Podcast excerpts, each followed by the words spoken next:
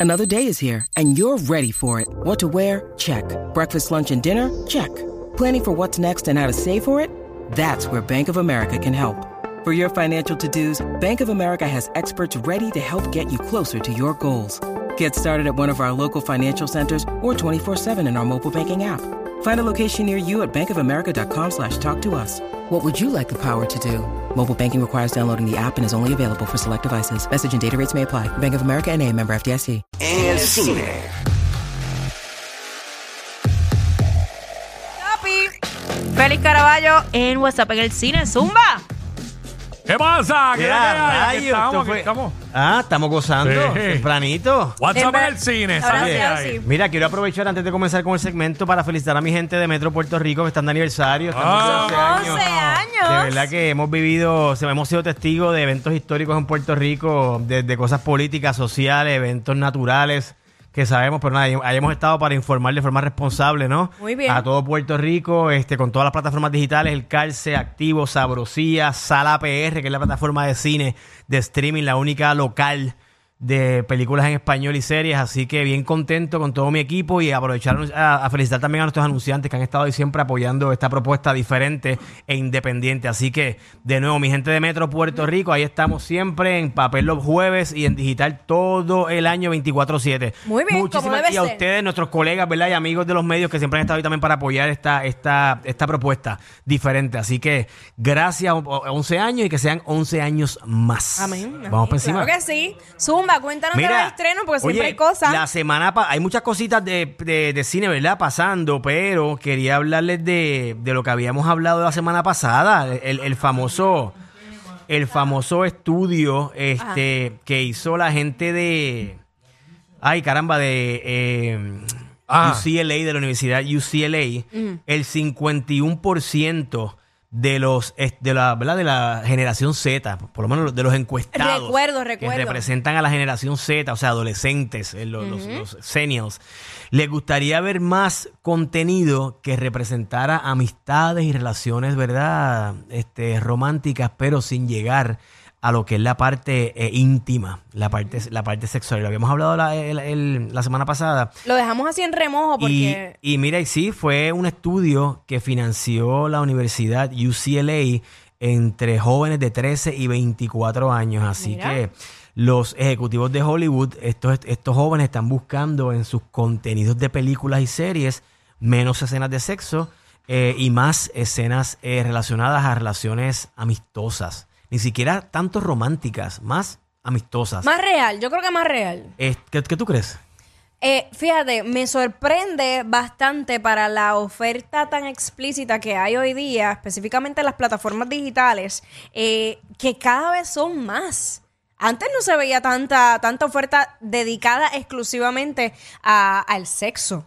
Y tan abierto, o sea, tú igual que ves este sexo eh, heterosexual como homosexual eh, y bien gráfico, porque antes yo recuerdo que las escenas eran bastante, mucho más cuidadas, mucho más, como que decían que era R, pero en realidad tú no veías nada, ahora tú ves absolutamente todo, es prácticamente porno. Y se debe también a que las plataformas de streaming eh, cada vez están menos restringidas Ajá. que lo que es la televisión tradicional, lo que es la televisión comercial. Y, y en el pasado las mismas cadenas de, de, ¿verdad? De, de películas y series de cable, como por ejemplo HBO, Cinemax, todas estas dejaban estos contenidos más explícitos para altas horas en la noche. Claro. Y eh, durante el día, pues con una oferta mucho más familiar. Ahora en streaming lo puedes ver cuando tú quieras, tú quieras, a la hora que tú quieras, donde tú quieras, desde mira, del mismo celular. Desde y by the way, eh, trayendo a colación, eh, Fifty Shades of Grey Sí. eh, tuvo la segunda parte, ¿verdad? Tres partes, fueron tres películas. Ok, la última, recuerdo que recibió muchas críticas precisamente porque a nivel sexual Ah. no era lo que esperaban. Sí, tienes tiene mucha razón. ¿Y qué pero esperaban? yo me Más, atrevo- más, más más caliente, más hardcore. Pero yo me caliente. atrevo a decir que la crítica comenzó desde la primera película. Porque mucha gente, recuerda que esto es basado en un libro y las, Exacto. la- en- ¿verdad? el, el target o el demográfico principal de, este, de estos libros eran mujeres. Claro. Y ellas se hacían de una idea bien diferente que película. posiblemente era, era diferente a la, a la idea de, de- de Christian Grey que se hacía su mejor amiga o su, ¿verdad? O conocidas. Y al llevarlo al cine, independientemente de Jamie Dornan, que era el protagonista, fuera del agrado visual, físico de muchas mujeres, no era mucha, no era seguramente el Christian Grey que ya se imaginaban.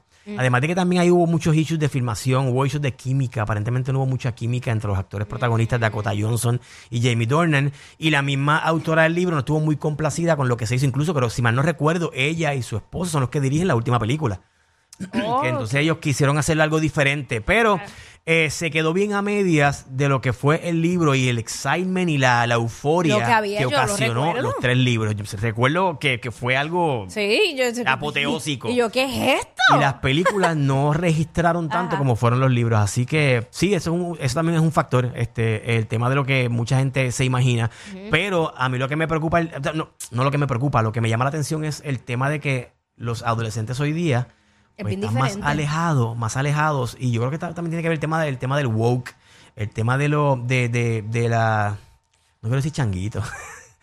Eh, hay, algo, Este, hay algo de eso también. Sí, como Pero todo, bueno, eso es todo lo que me está pasando. afecta. Eso es lo que está pasando con ese, con ese estudio. Así que esto pudiera cambiar mucho, ¿verdad? Mucha, eh, muchas de las cosas que están pasando en Hollywood. Este, a nivel de estudio, a nivel de, de los altos ejecutivos de, de Hollywood. Vamos a ver qué va a estar pasando eventualmente con, con- con este tipo de películas. Bueno. Si van a comenzar a cortar estas, estas escenas y enfocar entonces las historias a nivel visual, ¿verdad? A nivel del lenguaje cinematográfico de otra, desde otra óptica. Y, y ¿Y, por qué las van a cortar? Bueno, no necesariamente cortarla, es que eh, eh, a esta generación que está creciendo ahora, que es la generación del streaming, ajá. no están muy contentos con este tipo de escena. Por eso que iba a decir, mano, ya, porque hay un grupo que no está contento y que. Sí, pero eh, eh, ¿verdad? hay que ver cuán, cuán representativo es eso esta, iba, es esta encuesta, ¿verdad? Hay que ver cuál, cuán- cuál fue Mira, la mano, muestra. con el tiempo, no, la gente nos va a creer que seamos árboles, todo el mundo. Sí, no hagamos nada. a poder hacer Todo- nada. Todo, a- todo, todo le no, va- ya, ya, van por- ya van porque no les gusta lo sexual. ¿A todo dónde le va vamos a molestar, llegar? Todo le va a molestar a Ah, alguien. me molesta ver la gente comiendo frente a mí. Sí, pero muchas veces estos, estos grupos que Ay, se Dios quejan en, mío. ante- en las redes sociales y en digital son grupos pequeños. Pero hacen- Llévatelo, pero hacen señor, mucho, llévatelo. mucho ruido, hacen mucho, mucho ruido. Así que, nada, pero vámonos para el cine. Vamos a ver qué está pasando esta Eso. semana, que hay una oferta bien variada. Bueno, el cine no tanto, pero sí en, la, en, en- en streaming. Y voy a comenzar con una película que es un caso verídico. Se llama Nayad. N-Y-A-D, es un apellido, es el apellido de Diana, eh, ella se llama Diana Nayad, que es esta mujer que cruzó a nado este, 110 millas desde Cuba hasta Florida. No sé si recuerdan este caso, están viendo parte de los visuales del trailer Sí. en, en el app La Música. Eh, oye, Annette Bening y Jodie Foster, dos bestias de la actuación. Así decir mismo. que no, me- no nos, no nos debería sorprender nominaciones por esta película. Pues es la historia de, esa, de ese evento cuando ella trató a sus 64 años de lograr una gesta que ya no pudo terminar a sus 28 años. Era nadar sin ningún tipo de protección. Wow. Ciento, son 103 millas para ser exactos. Ach. Desde Cuba, un, ¿verdad? Un, punto, un punto en Cuba hasta Los Cayos en Florida. Tiburones. eh, Sí, porque por ahí todo jellyfish, eso. eh, eh, aguavivas. Uy. Tienen que. Gigantes, gigantes, porque no son ver- pequeñitas. Oye, yo pensaba que este, este tipo de misión, ¿verdad? O, o- o de, o de trayecto o, eh, eh, o de gesta, eh, ella paraba en un momento dado, descansaba, se montaba en el barco. Eso te iba a preguntar. No, No, son- es fueron- corrido. se- creo que fueron 80, 70 y pico de horas. Pero ¿cómo es posible? Ella, ella flotaba para descansar. Ajá. Le daban comida, no podía haber contacto físico entre su trainer ni la gente que estaba en el bote velándola. Es, es impresionante. Tienen que ver. 64 años tenía esta mujer cuando, ¿verdad? Intentó nuevamente, no quiero, ¿verdad? Los que conocen bien la historia saben lo que pasó. Yo tenía una idea de, de la historia porque fue bastante, eh, eh, ¿verdad? Una, una historia bastante visible para la. Esto fue en el 2010, do- desde el 2010 hasta el 2013. Ella lo intentó varias veces. Wow. Así que vamos a ver todo ese trayecto, todo lo que pasa entre ella y, y la importancia de, de nunca rendirte uno. Es el tema, uno de los temas principales. La importancia de no importa la edad. Exacto. Si tú tienes un sueño, no importa la edad, inténtalo, trátalo. Y la importancia del equipo, de- del trabajo en equipo. Porque hay una relación bien interesante entre el personaje de Jodie Foster, que es su coach, y ella. Annette Bening debe estar nominada a todos los premios por esta actuación, porque es una actuación que requiere mucho, re- mucho esfuerzo físico. Físico, ajá. Y está impresionante. Vean la película, Sí. estrena mañana, hoy es jueves, mañana en Netflix. Este, Annette Bening, Annette Bening y Jodie Foster son las protagonistas. Mano. Y la historia está bien chévere. Tuve mis problemitas con que de momento hay- son demasiadas secuencias en el agua y se siente un poquito repetitivo. Y hay unos, much- muchos flashbacks bien cortitos de su, de su adolescencia, porque tiene, que- tiene que ver también, ¿verdad? De, de por qué ella es como es en términos de su actitud. Ella es bien, ella es- no le importa a nadie, ella quiere lograr su- sus objetivos, no importa qué. Y tiene que ver mucho con, las con cosas que ella vivió de, de adolescencia y de su niñez. Pero esos flashbacks de repente distraen, pues cuando ella está nadando ella se pone a pensar y tuve demasiado, demasiados flashbacks. y pudieran distraer. Pero la historia, en términos generales, y la, la dirección de la película está impresionante. Tienen que verla. Nayad a partir de mañana en Netflix. Así que. Y sin una- ningún una- tipo de, de- de protección también. Tú sabes que ahí es lo- están los que lo hacen, pero en una jaula. Pero ella. ah, Ella no quiso jaula, se la ofrecieron, ella no quiso jaula. Tien- Tienen que verla porque hay unas cosas que pasan que, wow, que, que- Dios. que son impresionantes. Mira, de ahí nos vamos para Hulu, una comedia que se llama Quiz Lady. Estas dos hermanas, dos hermanas asiáticas que viven en Estados Unidos, ellas pasan mucho tiempo que no se ven de adultas. Eh, una es bien introvertida, tan introvertida que ella va de su trabajo a su casa y en su casa lo que hace es sentarse a ver un juego de un programa de juegos. ¿Qué? eh, que se llama, que es un tipo de quiz show como Jeopardy, todos estos programas que dan en televisión de Ajá. juegos, de trivias, de preguntas y respuestas. Ok. Y esa es su vida. Su vida es su Uy, qué trabajo divertido. bien, bien divertida. Y es el, Wow. el- el personaje lo hace la actriz Aquafina, que es bien graciosa. Y el, el personaje de su hermana, que es todo lo contrario, que es el extremo opuesto. Ella es la bien eh, extrovertida, ella se mete en 40 problemas, ella es bien vocal.